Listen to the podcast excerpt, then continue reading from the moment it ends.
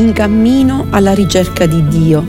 Percorsi di teologia spirituale attraverso la vita dei santi e dei beati. Trasmissione a cura di Irene Catarella. Prima puntata.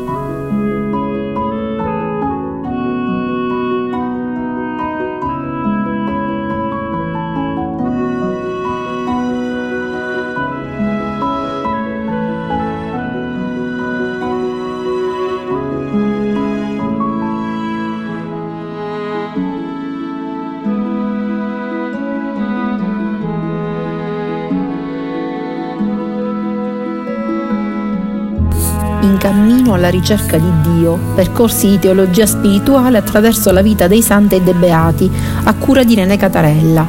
Ottava puntata, dedicata a Sant'Agostino, prima parte. Un caro saluto ai nostri radioascoltatori e alle nostre radioascoltatrici. Ci dedicheremo oggi a un grande padre della Chiesa, Sant'Agostino, Agostino di Ippona, che tutti noi pensiamo veramente di ehm, aver sentito, di conoscere qualche volta. Celebre la sua frase ama e fai quel che vuoi. Sant'Agostino ci dice con questa frase appunto di amare e se noi amiamo nel senso di volere il bene del prossimo, il bene di chi ci circonda, il bene del creato, allora veramente poi possiamo agire in qualunque modo perché tanto se la nostra intenzione è quella di fare il bene, del bene in ogni caso faremo. Ma vogliamo analizzare bene eh, una sua opera, le famose confessioni. Le confessioni di Sant'Agostino che sono state scritte tra il 397 e il 400 ovviamente dopo Cristo, anche se non c'è una, una, data ben precisa, e sono divise in 13 libri. E che cosa ha voluto fare in queste confessioni Agostino? Ha voluto porre davanti a Dio e a noi tutti il ricordo del percorso della sua anima, della, di quello che ha fatto la sua anima, di quando lui è passato dal suo vecchio io al suo nuovo io, cioè di quando ha conosciuto Cristo, di tutto il percorso che lui ha fatto per arrivare a conoscere Dio e quindi a vivere secondo quello che Dio diceva. E infatti queste confessioni vengono iniziate con una invocazione a Dio.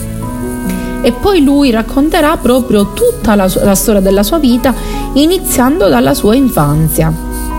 Lui dice che nella sua infanzia mh, era una, una, persona superficiale, cioè era contento delle gioie, piangeva, e si infastidiva per certe cose arrivato a un certo punto da bambino poi diventò un fanciullo chiacchierone come lui stesso si definisce. E il mom- arrivò il momento della scuola. E stranamente Sant'Agostino scrive delle opere mirabili ma lui non amava la scuola quando era, gio- era piccolo perché per lui mh, mm, era veramente qualcosa che non, non gradiva molto. E e quindi è una cosa di cui lui si rammarica e a 16 anni dirà che si diede totalmente all'ozio, ai vizi e si allontanò da Dio cominciando a vivere una vita completamente sregolata e solamente protesa alla ricerca di sensazioni piacevoli. Dopo un anno turbolento riprende gli studi a Cartagine dove rimase fino a 19 anni e qui veramente cominciò a vivere una vita piena di, di, di strenate passioni. E eh, frequentava la scuola di retorica, che è quella scuola in cui insegnavano a parlare bene per diventare avvocato o professore. E però lì si impegnò a studiare, sì. A 19 anni lesse un'opera del famoso autore latino Cicerone che si chiamava Hortensius, appunto Ortensio che è un'esortazione alla filosofia e alla ricerca della verità. E qui, ecco, Agostino comincia a ricercare la verità.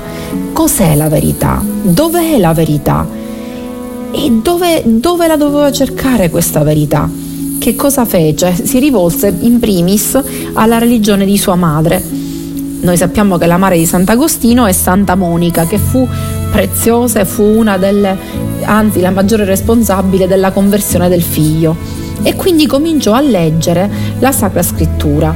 Però come leggeva la Sacra Scrittura? Leggeva la Sacra Scrittura con gli occhi del professore di retorica, con la superbia di un giovanotto che pensava di conoscere tutto e sapere tutto e ne rimase deluso perché lo stile della scrittura era semplice, non era uno stile complicato e, e non solo, la scrittura è piena di un mistero, invece Agostino cercava con la razionalità, con la ragione, delle verità chiare e precise. Fu questo il momento in cui si avvicina ai manichei.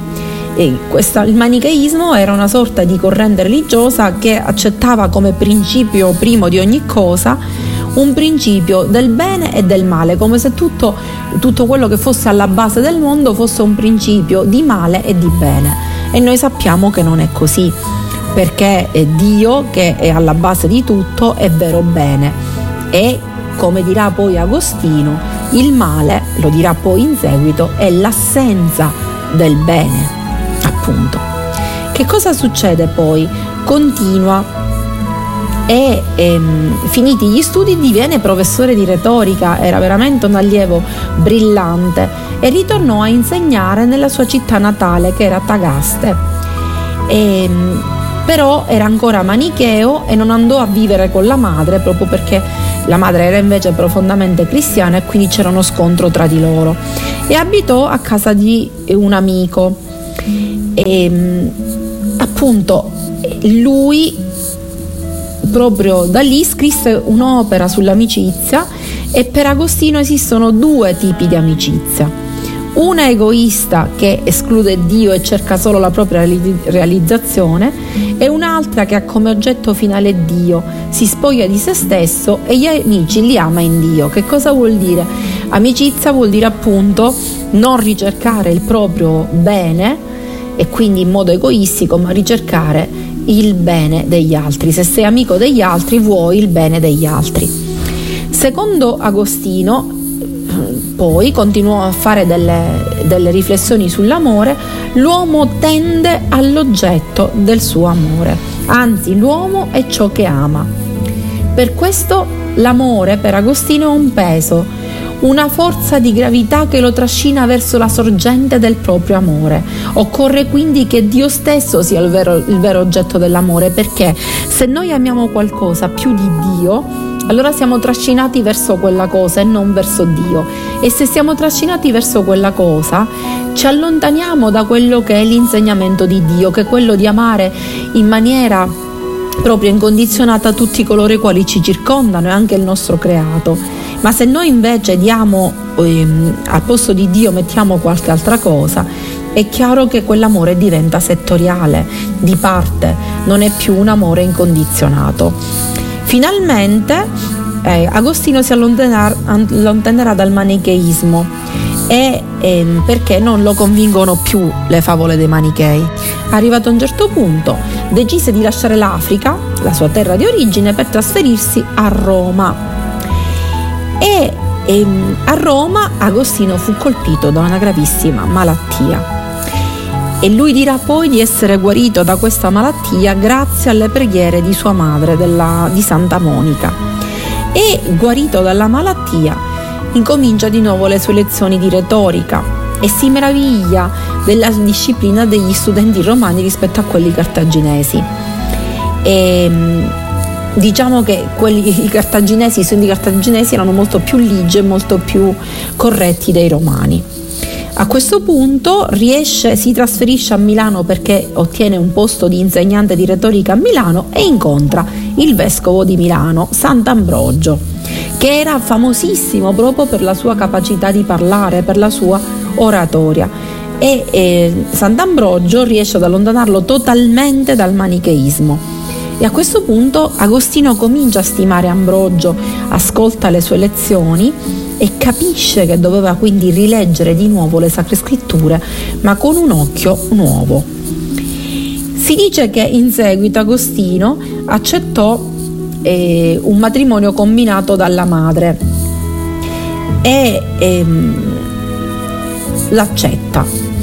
Poi diciamo che Sant'Agostino aveva due problemi da risolvere, che si credeva eh, che potesse risolvere con la ragione, ma poi capisce che con la ragione non può risolverli. Primo, la spiritualità di Dio e secondo, qual è l'origine del male. E sono due interrogativi che lui si pone continuamente e mm, non riesce a capire come Dio possa essere anche un'entità di corpo e non solo spirito. E, mm, e poi si pone il problema cos'è il male e riesce a rispondersi in questo modo. Capiva che anche se Dio è spirito non è detto che sia meno percepibile di ciò che è materia, ma non lo possiamo percepire con i sensi normali, lo dobbiamo percepire nel nostro cuore, questa è la prima risposta. E la seconda risposta, l'abbiamo detto già, il male per lui è diminuzione o privazione del bene e proviene dal peccato dell'uomo, non proviene da Dio, quindi non è vero che ci sono due principi di bene e di male, perché Dio è solo sommo bene. Ma è leggendo San Paolo, quindi le lettere di San Paolo, che Agostino incontra Cristo e si avvicina al mistero di Cristo, un mistero che lui non era riuscito ad affrontare. Com'è possibile che un vero Dio si fa vero uomo, assume completamente la nostra eh, appunto natura umana, pur avendo pure quella divina, e quindi affronta la morte, ma poi resuscita. E proprio lì inizia un periodo di grande lotta interiore, fino a quando si dice che gli apparve un angelo. Questo angelo che in sogno appunto prende il libro di San Paolo, lo apre a caso e legge queste parole. Non nelle crapule e nelle ebbrezze, non negli amplessi e nelle impudicizie, non nelle contese e nelle invidie, ma risvestitevi del Signore nostro Gesù Cristo e non assecondate la carne nelle sue concupiscenze. Dopo la lettura, appunto, dopo questa visione in cui l'angelo esortava a darsi completamente a Gesù e quindi a dominare tutto ciò che viene dalla carne, nel senso che vuol dire non essere schiavo delle passioni, ma essere lui il padrone di se stesso, a questo punto Agostino veramente decide di consacrarsi totalmente a Dio. Lascia l'insegnamento, rinuncia al matrimonio. Gli ultimi eh, abbiamo ancora quindi un nuovo modo adesso di concepire la vita, di concepire la religiosità e non avrà più la fronte corrugata, la sua fronte si spiana, un sorriso si dice gli aleggia sulle labbra, gli aleggerà sempre sulle labbra e sente il suo cuore placato. Questo cuore placato Agostino lo sente solamente placato da Dio ed è quello che lui ci dice. Solo in Dio riposa l'anima mia è Lui la mia speranza.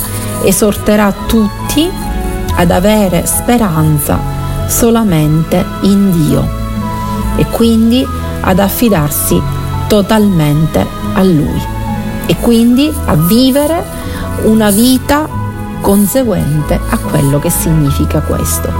Però eh, quello che Agostino ci dirà di come vivere la nostra vita dopo esserci consacrati totalmente a Dio, cioè desiderare solo Dio, lo vedremo nella prossima trasmissione.